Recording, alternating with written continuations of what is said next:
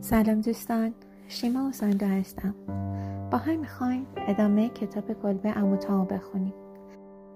اثر هریت بیچرستو ترجمه محسن سلیمانی. فصل 21 عصر یک روز تابستان بود و درها و پنجره های تالار خانه شلبی برای ورود نسیم های پراکنده باز بود. آقای شلبی کنار ورودی دالان خانه روی صندلی نشسته بود. خانم شلبی نیز در حالی که دم در نشسته بود و خیاطی می کرد گفت شنیدی که تام یک نامه برای امه کلو فرستاده؟ به نظرم یک خانواده خیلی خوب او را خریدن و با او خوش رفتاری می کنند و کار زیادی هم ندارد. آقای شلبی گفت اه خوشحالم که میشنوم. پس دیگر زیاد دوست ندارد برگردد اینجا.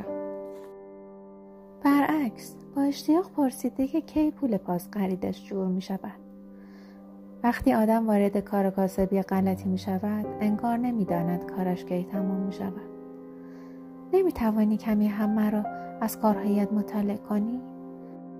مثلا صورتی از بدهی هایت را به من بدی.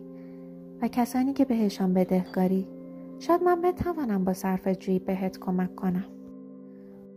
امیلی سر به سرم نزار. عزیزم تو بهترین زن کندگی هستی. اما زنها هیچ وقت از کار و معامله سر در نمیآورند.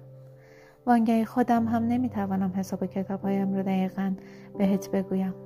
البته کلا می‌دانم چه می‌شود. اما این معاملات مثل لایه روی شیرنی پای امه کلو نیست که بشود برید و صاف و صوفش کرد.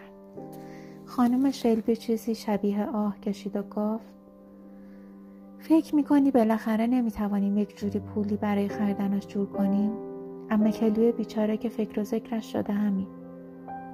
متاسفم. الان نمی‌دانم و نمی‌توانم قولی بدهم.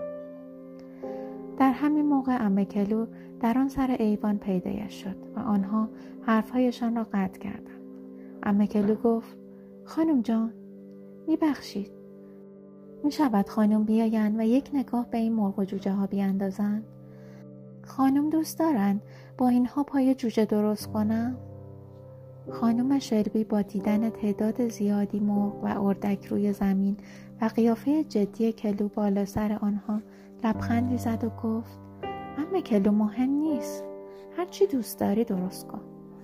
اما معلوم بود که منظور ام کلو مرغ و جوجه ها نیست. بالاخره هم او با خنده کوتاه گفت خدای من خانم جان چرا آقا و خانم وقتی وسیله کار در دستشان است اینقدر نگران پول هستند خانم شلبی که از رفتار کلو فهمیده بود که او به همه حرفهای او و شوهرش گوش داده است گفت نمی‌فهمم چه می‌گویی ام کلو. خانم جان ارباب های دیگر کاکاسیاهایشان را اجاره می‌دهند و ازشان پول در میآورند اینقدر ناخور در این خانه نگه ندارید. خب کلو فکر می‌کنی باید کی را اجاره بدهیم سام می‌گفت که در لوئیسویل قنادی هایی هست که کسی را می‌خواهند برایشان خوب شیرنی و کیک بپزد. می‌گفت چهار دلار هم هفته ای بهش می‌دهند. وقتش رسیده که از سالی استفاده کنی. او زیر دست من کار کرده و بیشتر کارها را مثل من انجام می‌دهد. اگر خانم جان اجازه بدهند من می‌روم آنجا. اما کلو می‌خواهی بچه هایت را بگذاری و بروی؟ خانم جان بچه ها به اندازه کافی بزرگ شدن که کار خودشان را انجام بدهند سالی دختر کوچولویم یک جواهر است.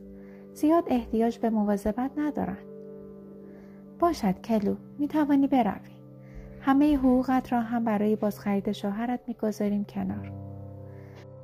چهره سیاه کلو مثل اشعه خورشید که ابر سیاه را تبدیل به ابر نقره‌ای می کند از خوشحالی می درخشید پرسید خانم جان یک سال چند هفته است؟